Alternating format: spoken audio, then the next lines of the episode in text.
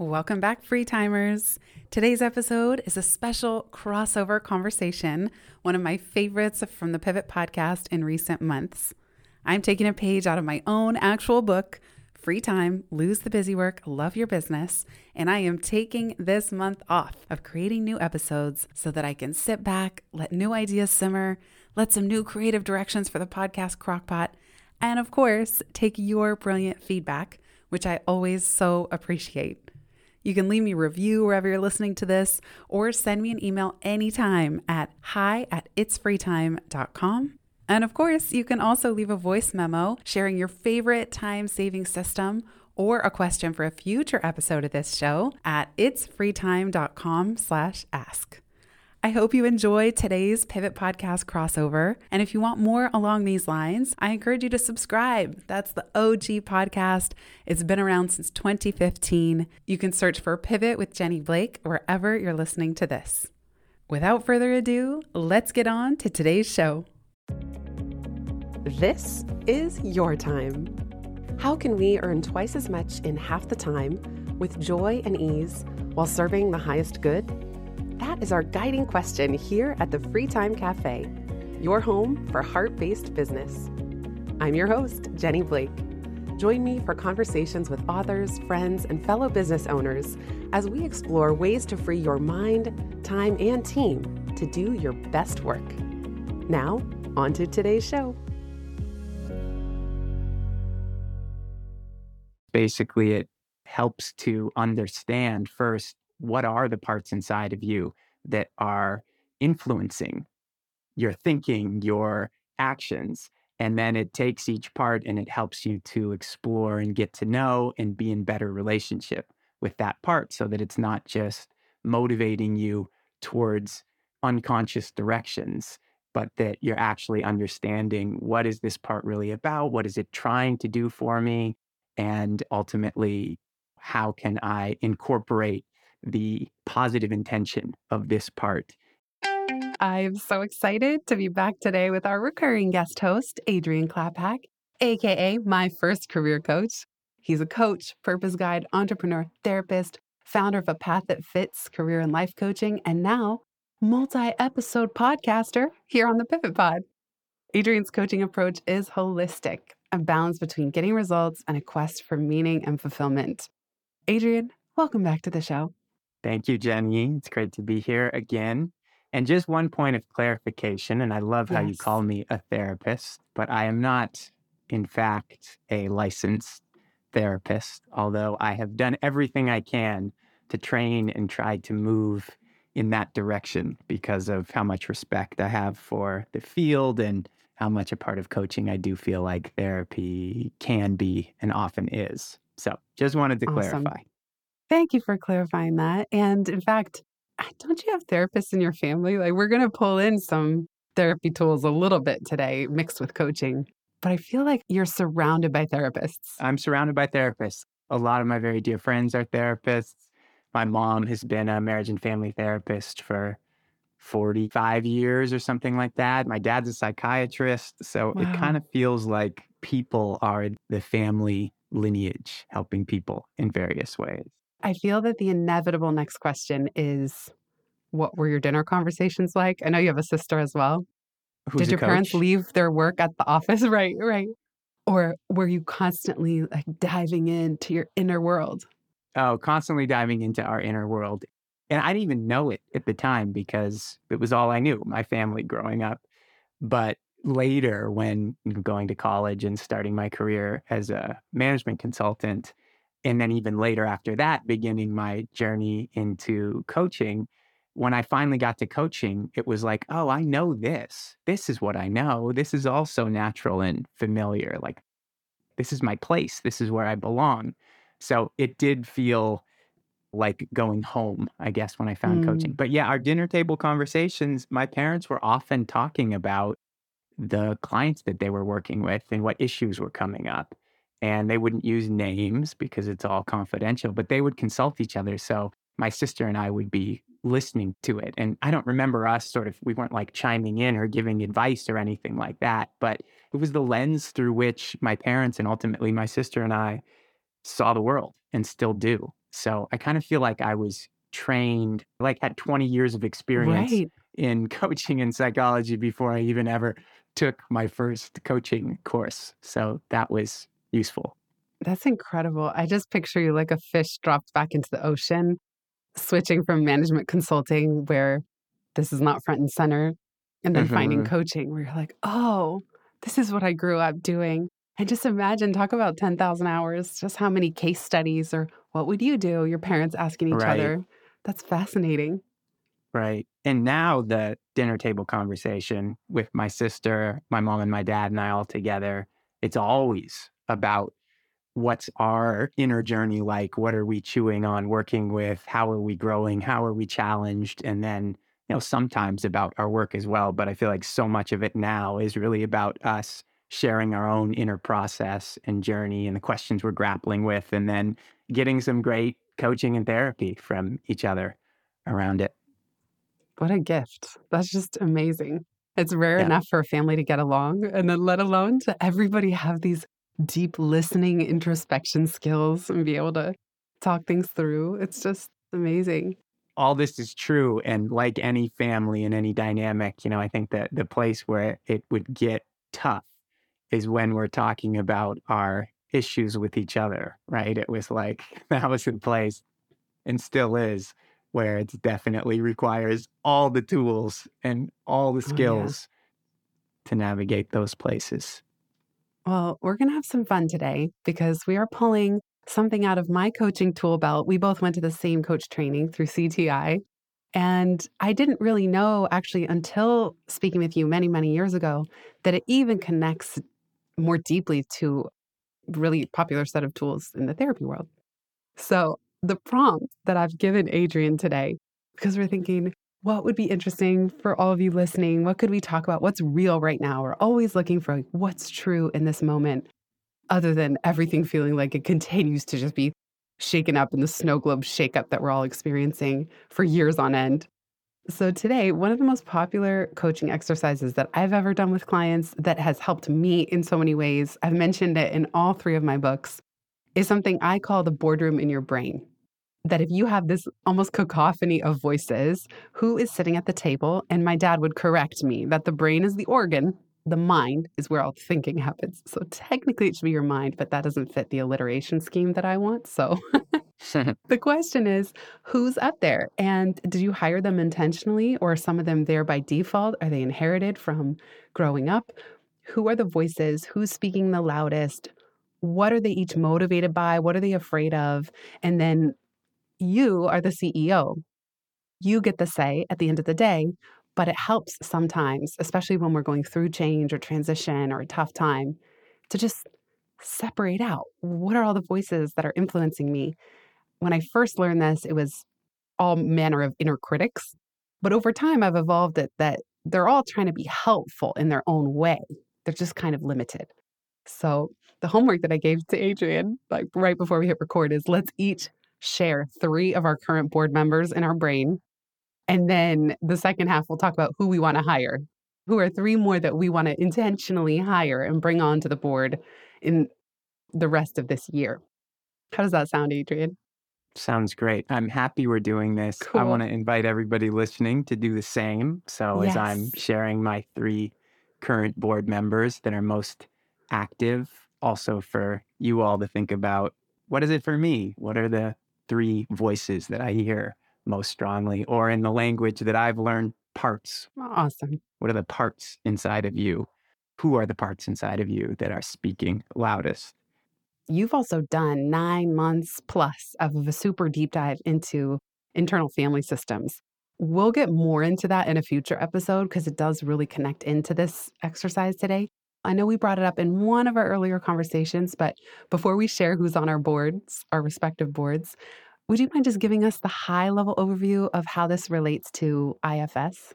IFS stands for Internal Family Systems, and it's a therapeutic model. And the idea is that we're all made up of various parts.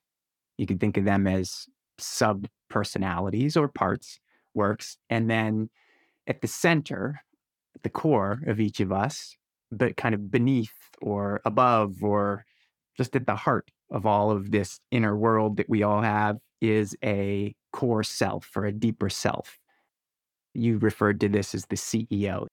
In IFS language, it's the capital S self. And this part, ideally, is who is leading the cacophony of voices inside of us. And IFS goes through the parts. Basically, it helps to understand first what are the parts inside of you that are influencing your thinking, your actions.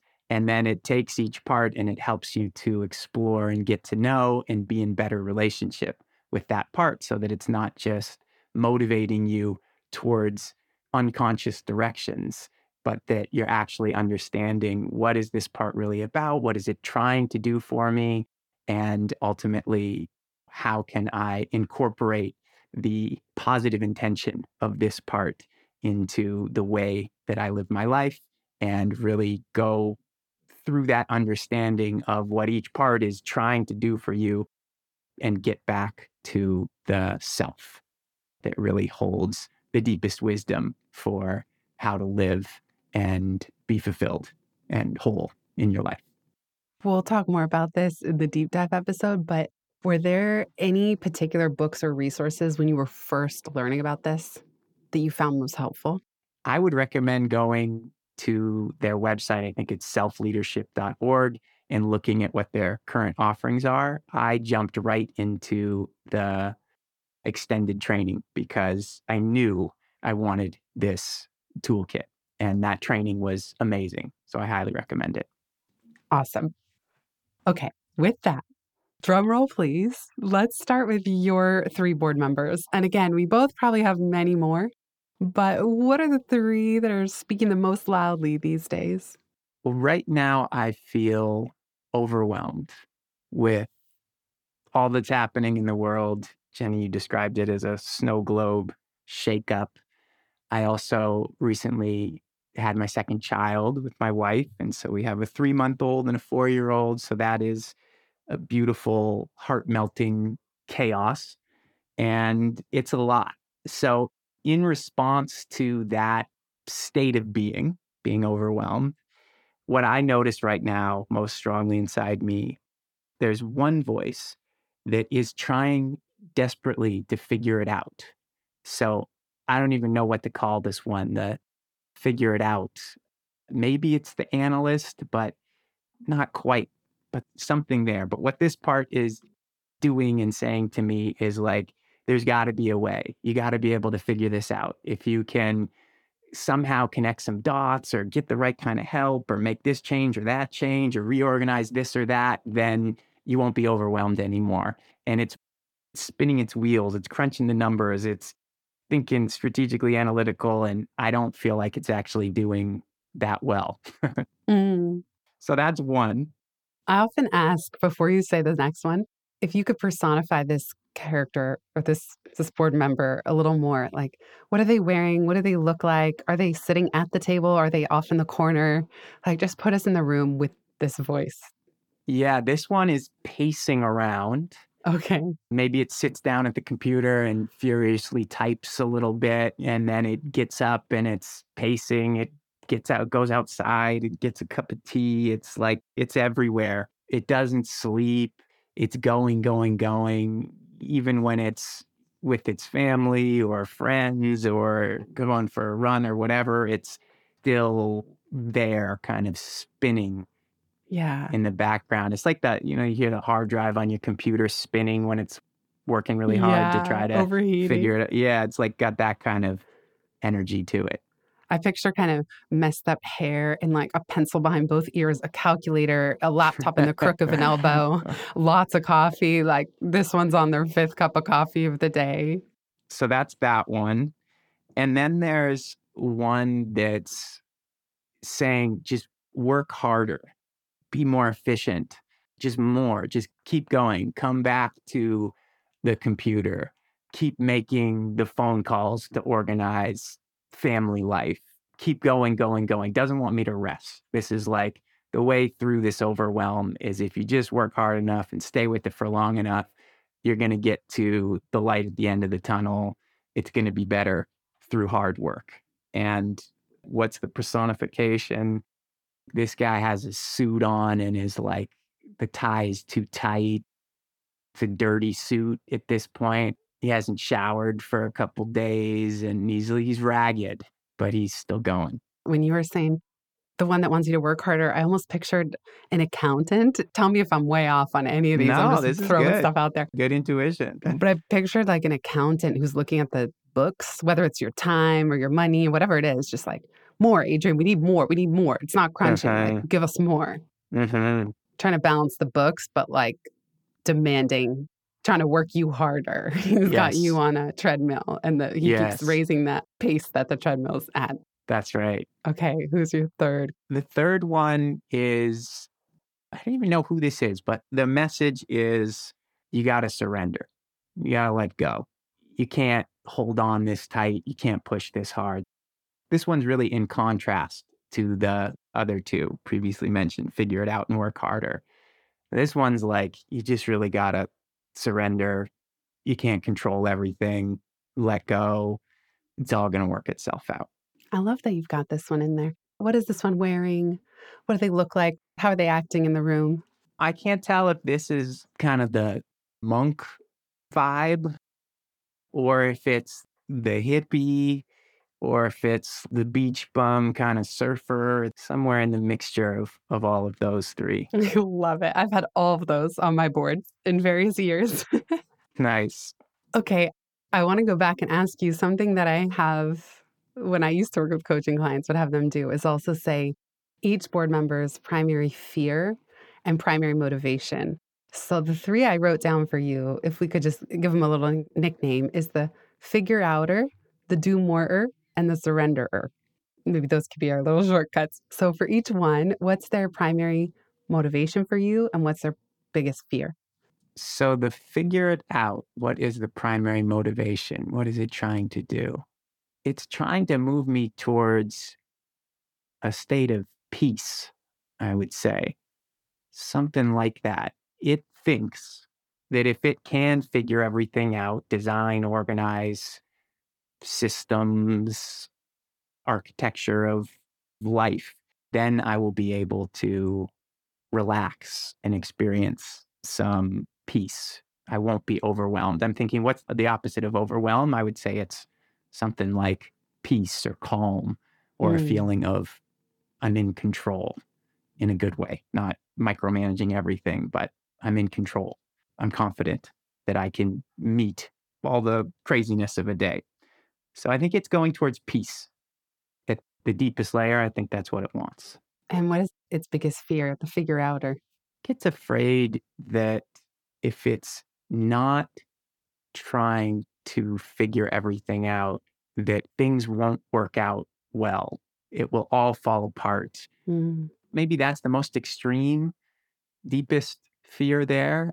Maybe also very real one that maybe I'm even more in touch with on the the day to day is just that I'm going to be stuck in this overwhelm. I'm going to be Mm. stressed. If it's not pushing through the stress, trying to figure things out, then I'll just remain stressed and overwhelmed. And that, for me, it's unpleasant. It's uncomfortable to be in a state of overwhelm for too long. Mhm. Yeah. So the day to day fear is just the kind of reaction like, this is icky. I don't like this stress. I want to get out of it. And then the bigger fear is failure. If I don't figure it out, this is all going to fall apart. Yes. I'm hesitating. I want to ask you a fork in the road. The last thing I usually ask people about each one is what would you want to say to this board member? Do you want to do that now as we go through each one, or do you want to come back to what you, the CEO, would say at the end? Let's try it right now and see how it goes. So, given the figure outers, everything you've described about him so far, what do you want to say to this board member? I want to say, I see how hard you're trying to organize, design, strategize a way so that I can feel more peace. And I really appreciate that. And you've been helpful. I know you're helpful. You do figure out some key important things that really do make a difference. And right now, I feel like it's too much. I also want to feel peace. I really do. I don't want to stay in this state of overwhelm for any longer than I need to. So, what I'd like is, I think what would be most helpful for me is if I could consult you when I really need your help and I'm in the space of wanting to actively figure things out and strategize. So, like, we have a meeting and it's got a start time and an end time. And then you give me a break, you take a rest and let me live out the ideas that we come up with, but that you don't keep chirping in all the time. I love that. Beautiful. Beautiful. Yeah. Let's talk about the do more. What is their primary motivation for you and what's their biggest fear? Well, the fear is the same, interestingly. It's like it's all going to fall apart if I don't keep working, if I don't keep pushing harder to check everything off the list, going faster, all of it, then I'm not going to get things done. It's all going to fall apart. I'm going to start experiencing some consequences. I won't get things I want. People will be pissed off or disappointed in me in life and work. It's all encompassing. I'm going to drop some balls and I'm going to feel shitty. So uh, maybe this one is also like this is about shame. If I don't get everything done, then I'm going to feel bad about myself. Again, I think for me, it goes back to feeling like I'm a failure. So this one, it's all going to fall apart. I'm going to feel like a failure. I'm going to feel mm-hmm. bad. I'm going to be in the shame place. Yeah, that's powerful. And this one's a little more personal. It's like if I don't do more, is that shame of I'm not doing enough. Maybe mm-hmm. even I'm not enough. I'm not enough. Yeah. So the motivation, would you say that's very similar? I know you said they're kind of all related, of course. I do think it's similar. I think the motivation is with this one is again, if it does enough, if it works hard enough, it will get into a new reality, a new mm. space where I will feel more peace. I'll also feel a sense of accomplishment and success. Yeah. Which is real. And I think through that worth, so kind of like the opposite of like failure and shame is really feeling like I'm successful, I'm I matter. Yeah. I'm important. And when I say that motivation and I feel it inside, I'm like, yeah, I want those things. Just like with that state of peace. So this is part of why I love IFS, parts work, all of it is kind of I feel like what we're doing is you're asking me these questions is I'm getting through the frustration, the the sort of the most obvious inner experience of being, you know, frustrated and overwhelmed. And I'm getting into the positive intention, mm. the thing that these parts are trying to accomplish for me. And it feels really different inside me. I don't feel so annoyed with the push. I feel like, oh, I get it. I know what you're doing and I want that too. And so there's more of a right. feeling of being allies or on the same team. We'll be right back just after this.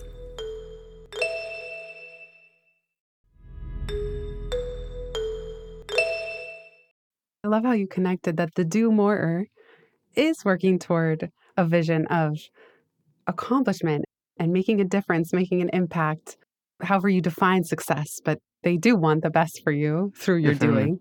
What would you want to say to that board member? Right now, I'm really in touch with the gratitude I feel for what it's doing. So I think the first thing I would say is thank you. I really do appreciate this part of me's work ethic and ability to show up, to do hard things, to stay with something long enough for it to build into a meaningful accomplishment. So I've seen that throughout my life. I really appreciate it it's brought a lot of fulfillment. I think it's also helped me to use and express my potential, which has been really a deep, deep need for me and extremely meaningful to feel like I am using my gifts and I get to see and know and feel the positive impact that they can have. So it has really brought a sense of worth. It's interesting. The fear is all about failure mm. and feeling bad and worthless. And so it really has brought a sense of worth. And I know this part of me is, it's out of touch with the impact that it has on me. So I think what I'd want to say to it is, you know, thank you as I have. And then also, hey, I also want to let you know that there's a point at which I really start to hurt.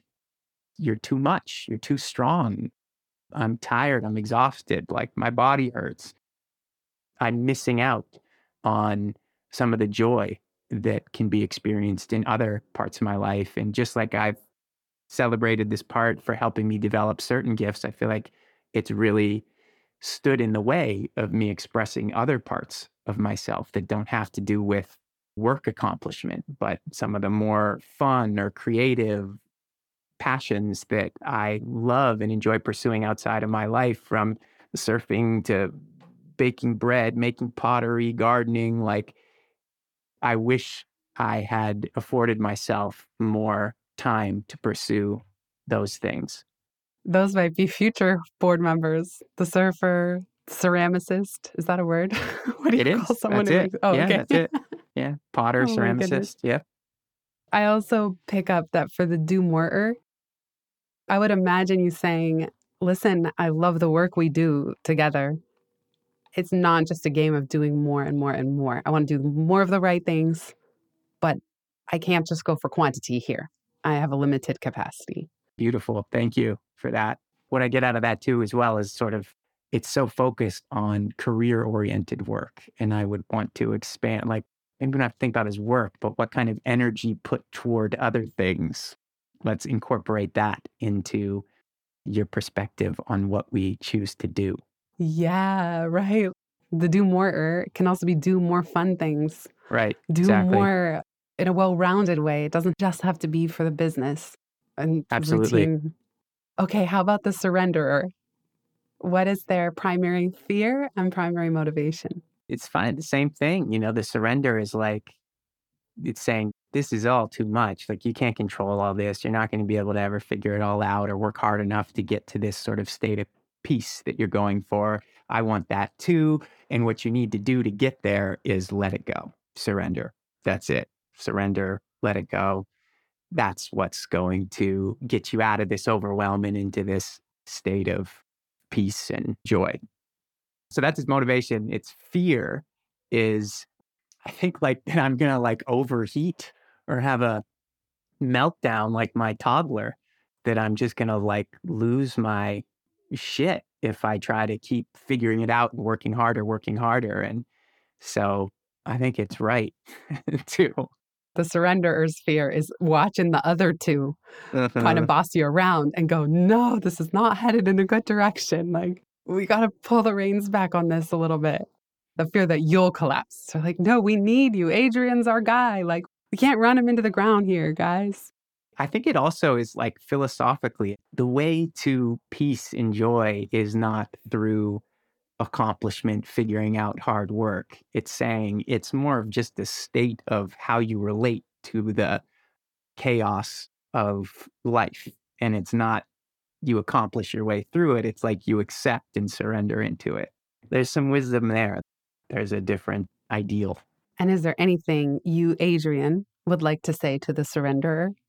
Again, I feel appreciative of its presence. I also feel like it's reactive to these other two. So it's got like a bit of a rebelliousness mixed into it. And I feel like that actually creates more tension inside myself. So I kind of want to say, I hear you and I appreciate you taking care of me in this way. And I appreciate your philosophy as well. And what's the and? I don't know. There's something about it that it feels like all these three, you know, or this with the other two are kind of polarized. There's like a tug of war. So I guess what I'd try to say something like, philosophically, I'm with you mostly, but I don't think I can just let it all go right now. I think I need a little help with how to hold my life more loosely, maybe. And as I say that, I think that's just in trying to talk to it and appreciate it. I think that's where I want to go with it is help mm-hmm. me not let everything go. I don't want to let my kids go. You know, I don't want to let my family go. I don't want to let my work go. I love all these things. I care deeply about them, but maybe instead of like let it all go and burn it all down, what I want to do right. is just hold it a little bit more loosely. And those are all good examples of things that need some structure. Kids need structure, they need routine. So you're not going to just let it be a free for all around the house. Right. You don't want to surrender so completely, but it's like, work with me. Yeah. Help me hold this just a little more loosely. Yeah. And I hear you. I've got you. Because also the Yeah. surrender is a little outnumbered at the moment by the other two. Yeah. That's right. Is there anything else you want to say either to your entire board or about your board to feel complete on this little piece? It's so helpful. It's so helpful just to hear.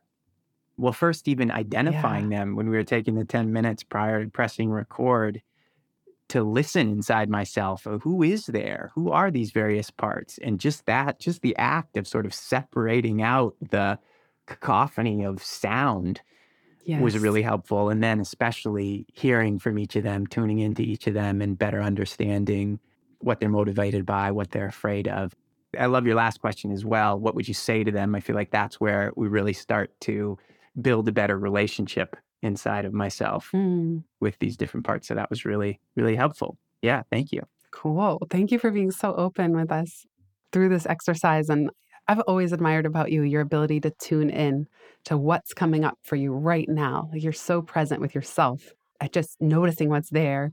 Thank you for going through this exercise with us. Yeah, my pleasure. And I'll say the same about you. You were the one who brought this up as a topic. And I think you brought it up because it was something that was particularly alive for you. And so I know when designing, when figuring out what do we want to talk about in each of these podcasts, you always want to know what's up, what's alive. Let's go with that thing that's alive. And so I'm excited to turn the tables Yay. and hear from you. What are your current three board members that are speaking most loudly to you? Ooh, okay. Ah, there's so many up there. And I totally resonate with what you said of it's helpful to just parse what the different voices are. I feel like sometimes it's as if there's 10 radio stations playing at once and just to know what the music is, what each individual station is. I like how you set your board in context of kind of how you're feeling overall. I'm not feeling as overwhelmed as I am uncertain. I'm finding myself getting kind of rocked by weird health stuff at the time that we're recording this. I said to someone yesterday, it feels like I'm driving through a snowstorm. I just cannot see in front of me with my business and exactly what I'm meant to do. I've had weird expenses come out of nowhere, and my morale has been on a real roller coaster as well. I just feel like I'm in the thick of it. I'm in the belly of the pivot beast, as I've said in previous episodes, and uh, almost surfing a void of sorts. So that's kind of the context that I'm coming from. My current board, well, the loudest members at the time we're recording this are a business school professor, a Buddhist monk, and a dog walker slash podcast listener. nice. Yeah. So the business school professor is wearing some kind of traditional sweater. This one's a man, I think. It's from some Ivy League school. He's got the elbow patches. He's got some kind of accolades, long resume, but he's also been teaching for a long time. And it's almost as if this voice is just constantly measuring how I run my business against like typical business or how it should be done.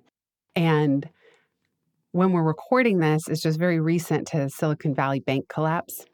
I followed that voraciously. I followed it to the minute. I was so fascinated by it. And then a couple days later, I had this aha moment. What if I'm Silicon Valley Bank? What if I just got lucky the last 12 years and my whole business is about to go bust?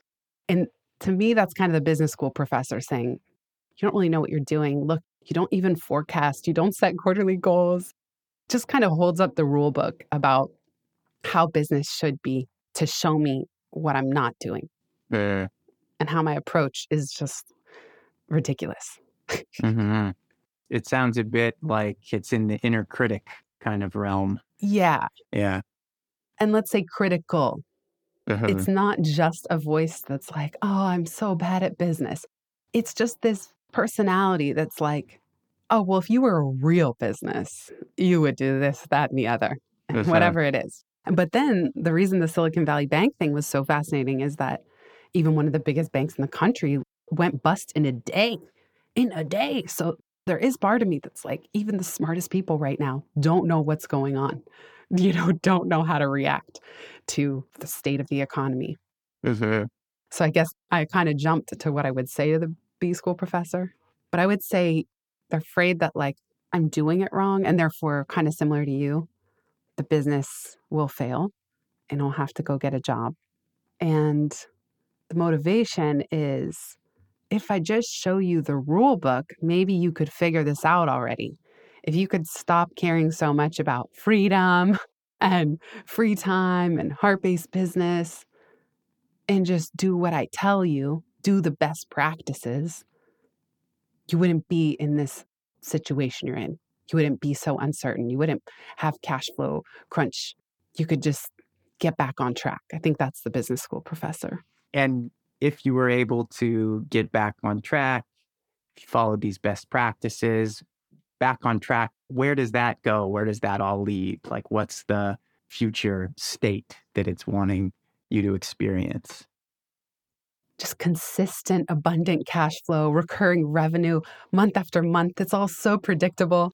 I've always said I have an inner CFO. Even I wrote about that in Life After College when I was leaving corporate. And so the B school professor is very related to the CFO, the inner CFO. They have this vision that the business is just steady, predictable. Uh-huh. I've had moments like this where there was really steady, recurring, abundant cash flow. And I think they just want me to get back there. They're like, we know what that could be. And I think that's their vision for the future. And how does it want you to feel if you have that stability, mm. recurring cash flow? It's all predictable. Then you would feel, or it thinks you would feel yeah. what? Secure, uh-huh. abundant. And so and this is me, Jenny. I would be able to easily pay every bill put money in all kinds of different savings short term, index funds, retirement, emergency fund. Like every fund would be filled to the brim and overflowing, yeah. and we'd be helping extended family. I just picture myself like that gesture we do where you like throw dollar bills into the air. Uh-huh.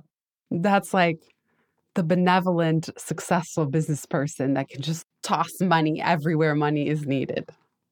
What I feel like really matters to this part core deep motivation the reason it's doing all this criticism and you should do the best practices this way and that way is so that things will be humming along. But with that comes this feeling of I'm secure and I'm yes. also free. There's like a freedom there as well yes. in that security. And I can help, I can be generous and yes. help. So I can be helpful, supportive. It is really helpful having someone reflect back.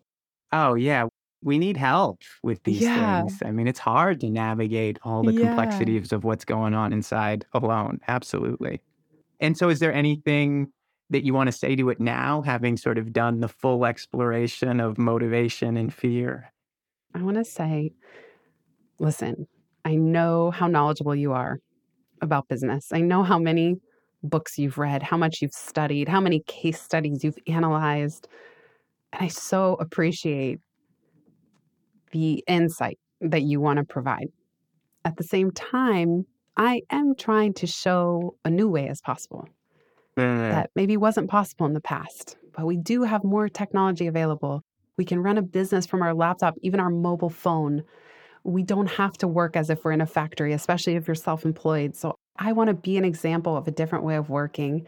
And money is important, but it's not everything. And I would love for you to just keep an open mind about a new way of doing business and a new way of showing up in a business. And that's what I'm trying to do here. So it might look like I'm taking the long road or I'm not making choices that make much sense, but I'm also trying to do something that isn't the mainstream. So I'd love for you to just support me in this effort a little bit. Amen. When you said the part about, I want to do things a new way, I felt like that is so you. It feels like it's a part of your purpose as I know you and who you are and what you're about. So it's really powerful to hear that come through. And I think it also highlights the value of this kind of framework, like through enough relationship. This comes through. I feel like this is yourself you know, yourself is speaking to, your CEO Yeah. is speaking to the professor here. And it's what's coming through is like, or it's helping you. This whole dialogue is helping you get in touch with like wh- who you are and what you're really about. And it's just powerful to hear that come through. Thank you. Thank you. I appreciate that. We'll be right back just after this.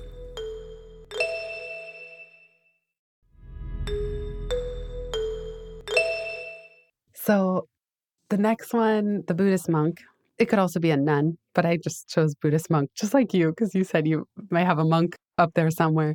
The Buddhist monk is like totally checked out, just not even in the boardroom. Like he's over at the monastery, he or she, they. and they're like, I cannot be bothered with this. To the monk, it's like, are you kidding me with the email, the voicemails, the texts? Like, I'm out of here. I don't want to talk to anyone. I don't want to see anyone. I don't want plans. I want to be silent. I just want to be in silence. Could you just leave me be? Why do you have to keep dragging me out of the monastery? I'm happy here. So there's this tension I have because I relate to that so much. That's a big part of Yeah. what constantly pulls me. It's just a need, a craving for silence and less notifications and communications.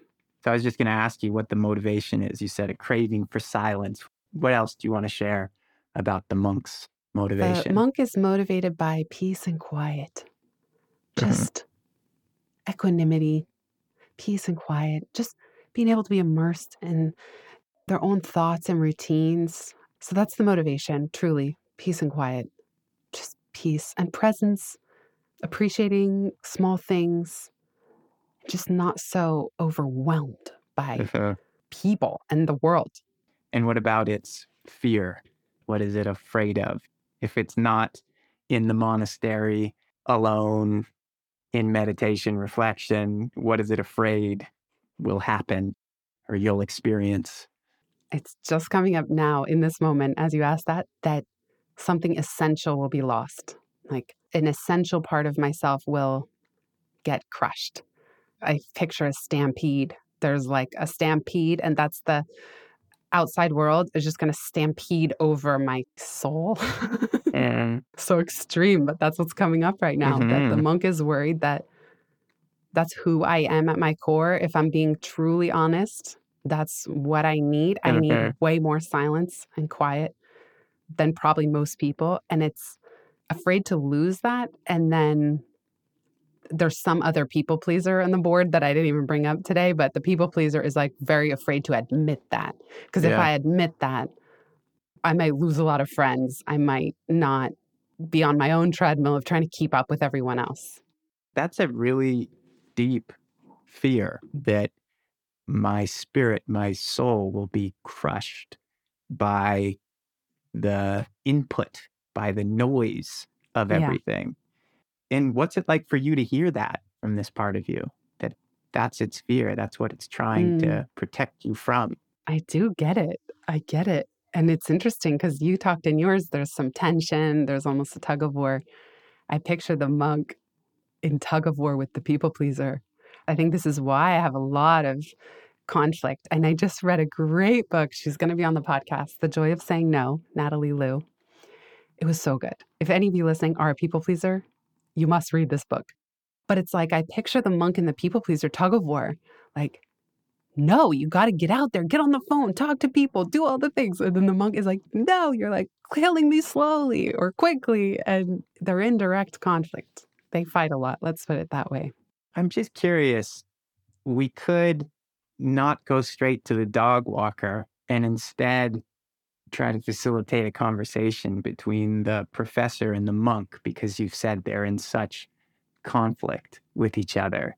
It would deviate from the Mm, original structure. right. The people pleaser and the monk. Oh, was that what you said? You said people pleaser and the Yeah. monk, not the professor and the monk. They don't really talk.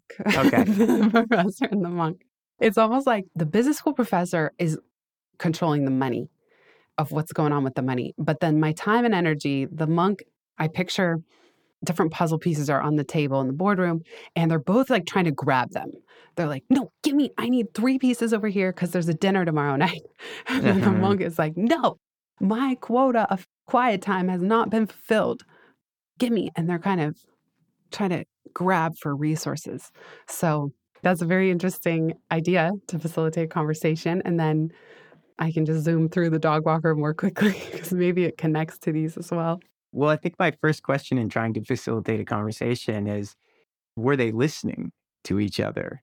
Did the people pleaser hear what the monk is trying to protect you from or help you retain, which is the same thing, which is this sense of your core essence, your spirit, that is intact and flourishing.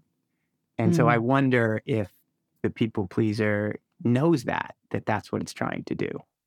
The people pleaser can see that that's the monk's goal, but the people pleaser is saying, listen, all the research shows that longevity and happiness connects to your community, your friendships, your marriage, all the people in your orbit, your family. And the people pleaser is like, the data shows you got to invest in all this and you can't drop the ball. Even my friend Jordan, and I love Jordan, his podcast, his tagline, he always says about networking is dig the well before it gets empty. Or what is he? I think that's the, ta- I think that's That makes line sense. Yeah. anyway, the people pleaser, that one might see the need for quiet, but just go, that's not in your best interest. Mhm. In your best interest is to keep putting deposits in the bank accounts of all these people in your life. Mhm. And and for what purpose? What is the people pleaser going? If you put those deposits in, if you build your relationships, then what will Jenny get to have or experience?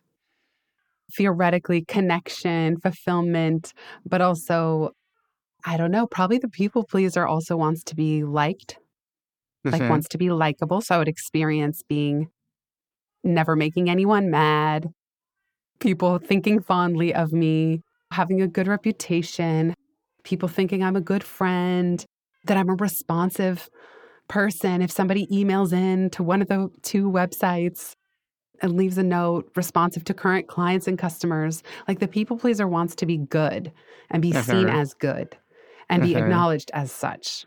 And it's about putting in the reps to like meet the bar that the people pleaser has set for what quality looks like in terms of connecting with other people. And if you're good, if you're seen as good, then what comes to you as a result of that? What do you get out of yeah, being? now you're asking the tough question. Yeah, well, we want to get to the heart of it. I close. know. Hmm. This one I find hard because it's so deep. It's so deep in there, probably from childhood. It's so unconscious. Right. Automatic. Yes, I'm having a hard time because it's so rooted. Honestly, I think the people pleaser, being good, being liked, also has to do with harmony and peace. That Mhm. I would be in harmony with my environment, with my community. There wouldn't be friction. No one would be mad at me. No one would be disappointed in me.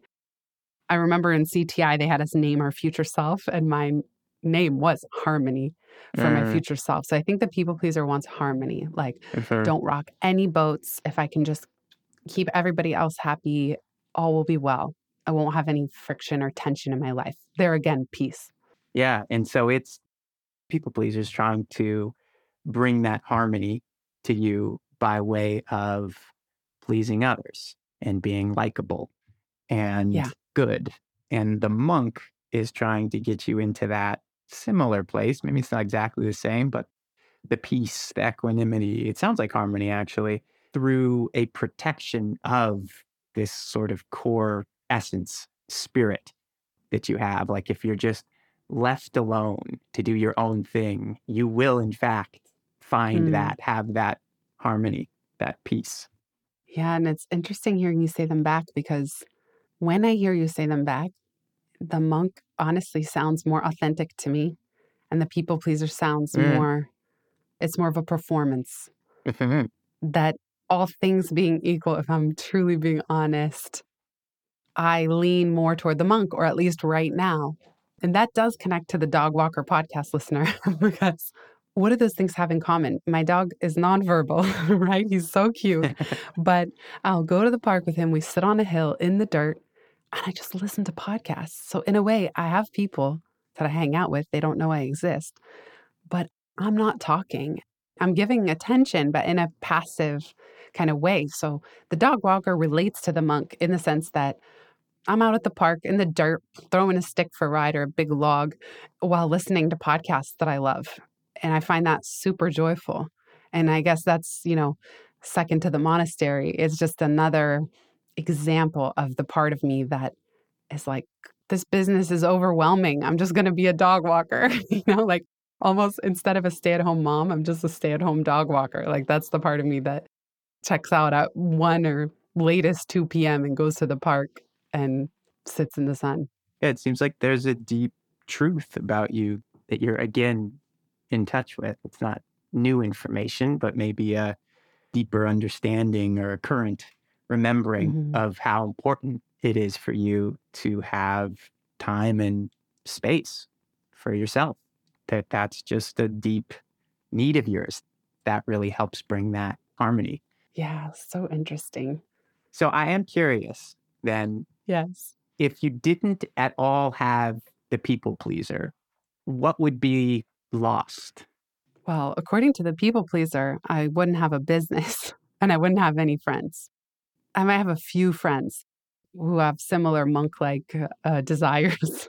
And that's according to the people pleaser. What about you? Like, if you try to get in touch with, and I don't know the answer to this, I'm, I'm really not yeah. fishing for anything. I'm just very curious about this sort of dilemma of it being very real and true for you to need a lot of time alone and also some obvious concerns about you know if you never follow up or stay connected to anybody what does your life look like you know there? So but if we ask you yeah. what is the cost what would be lost if the people pleaser wasn't around what do you think?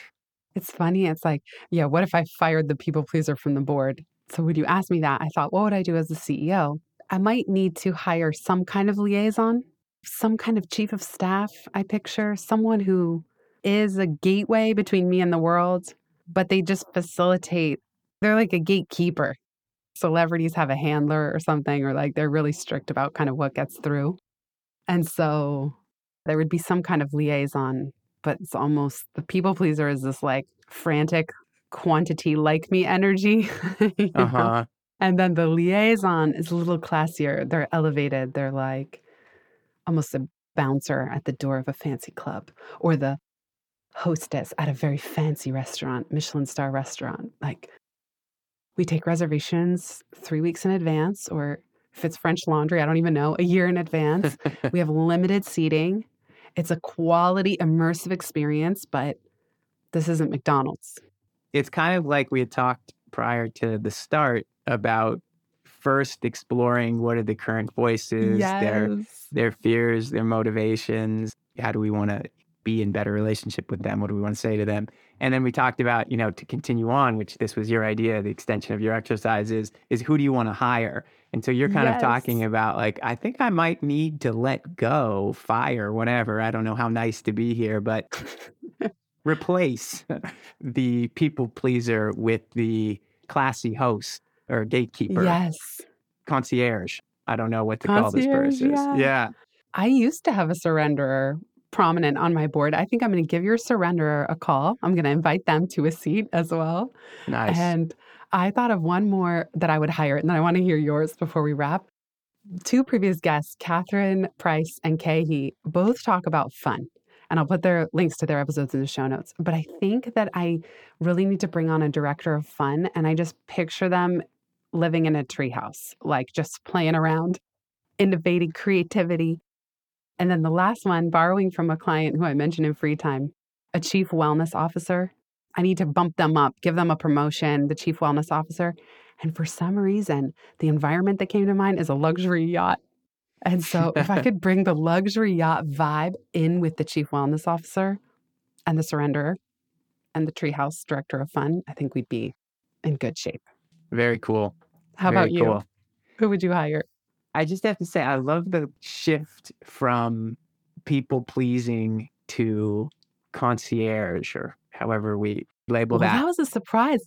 yeah, I didn't even write down people pleaser until you mentioned it. I think that's also what happens when we start to identify and talk through these things. We start to learn more about who's actually in there and speaking the loudest to us. It can feel messy for a while. There was a point in listening to you and asking you questions where I felt like, whoa, I don't know what's going on. Where is this all going? But then it, to me, it really, there was like a reorganization in a truer sense that, or a more beneficial to you sense that seemed to happen when Mm. you started to question, I don't really know if the people pleaser is working for me. I think I need Right. some other personality, some other part in that role. And that was really felt like a pivotal moment. So, anyways, just wanted to say that. I'm excited for you there. And for me, yeah, I wrote down fun also. And this for me in my language is like the wild man. Like there's so Ooh, much in the parenting of young kids that's so not wild and adventurous. It's chaotic. It's a circus, but it's not this like adventurous, wild me at my edge with nature, backcountry snowboarding or surfing or just like out or doing, you know, playing soccer or something with that's just more wild and fun and free. And then I also said, I would want to hire a selfish, very, very selfish part. And for me, that's about like all this energy going toward other people, other things, often appropriately, you know, my kids, my family, my business, my team, my clients, and just not a lot coming back to me. So I want somebody who is going to be selfish and advocate for what I want and need. I love it. Yeah. And then the last one, this is where I'm so influenced by internal family systems. On some level, I can't not want to just promote the self or turn up the volume on the self because when I do find my way back to that deeper part of me that isn't reacting to something or to some voice in my head or getting caught up in the feeling of overwhelm or whatever it may be for me in that moment. But I feel like the self can like witness it all. It can feel it, see it. It's not missing anything. It's not tuned out. It's not running from something. It's not trying to grasp for something like, if only I have this, then I'll be okay. It's like, no, it sees through all of it. And so I guess it's that wisdom of knowing the truth and being able to also have the courage, have the wisdom or discipline to follow it, to go Mm. with that. So to say like, yeah, you really want to work hard. Yeah, of course, you know, you think you're going to get through all of it and uh, it's been useful to work hard in the past and wow, you're not going to work your way through this. You're not going to figure it out. You just need to go for a run or rest or whatever. That person, I want to promote the self. I love that. And that goes with our New Year's Day episode of what is your soul calling you to do? And I just love that you've mentioned courage, like the courage to turn the volume up on your core self. Yeah. It's beautiful. Yeah. Amazing. I'm just now having this thought like, wow, this was so useful for me. So thank you, Jenny. And also just like, I hope that all of you listening have found this useful as a introduction, as a framework, or that you've been able to follow along in your own inner world and not just listen to us, but also do your own navigation of the three voices that are speaking most loudly, and then maybe also the three that you want to hire so that it's not just self-indulgent for us. I I, don't think so. That's not the intention at all. At all. Right. I found it so helpful to hear yours. So, yes, I hope if you're listening, you found it helpful. And I encourage you get out a piece of actual paper and have fun with it. Write these down. Try to come up with three, but it could be more than three. You might have 10 board members, and then you could narrow down. You could even do this with a friend of asking the same questions we did core fear, core motivation. What would you want to say to each one? And I just want to say thank you, Adrian, for playing with me today and doing this. And listeners, we'd always love to hear from you either about this, what we talked about today, or a request for a future jam sesh with me and Adrian. So you can always leave us a voice memo at pivotmethod.com slash ask, or you can email hello at pivotmethod.com. Adrian, you rock. Thank you so much. And Thank you, Jenny. Here's to our this future so board, fun. our reorg. Yeah. Absolutely. Reorganization. Thank you. That was so, so fun and useful. Appreciate you. Likewise. Jenny. Such a gift. You too. If you've listened this far, you get a gold star. Thank you. Word of mouth is the most joyful way we can grow this show, and it helps us land interviews with the luminaries and insightful guests that you would most love to hear from. Please send this episode to a friend who might find it helpful. And for show notes and related links from this episode, visit itsfreetime.com. While you're there, make sure you're subscribed to the Time Well Spent newsletter. You'll get instant access to my tech toolkit, a continually updated list of all the software I use, along with the total monthly spend to run my business, where no one works full time, even me. Visit itsfreetime.com slash join. Remember, you are running the show. It's time for radical reimagining, and everything is up for grabs. Let it be easy, let it be fun, and build with love.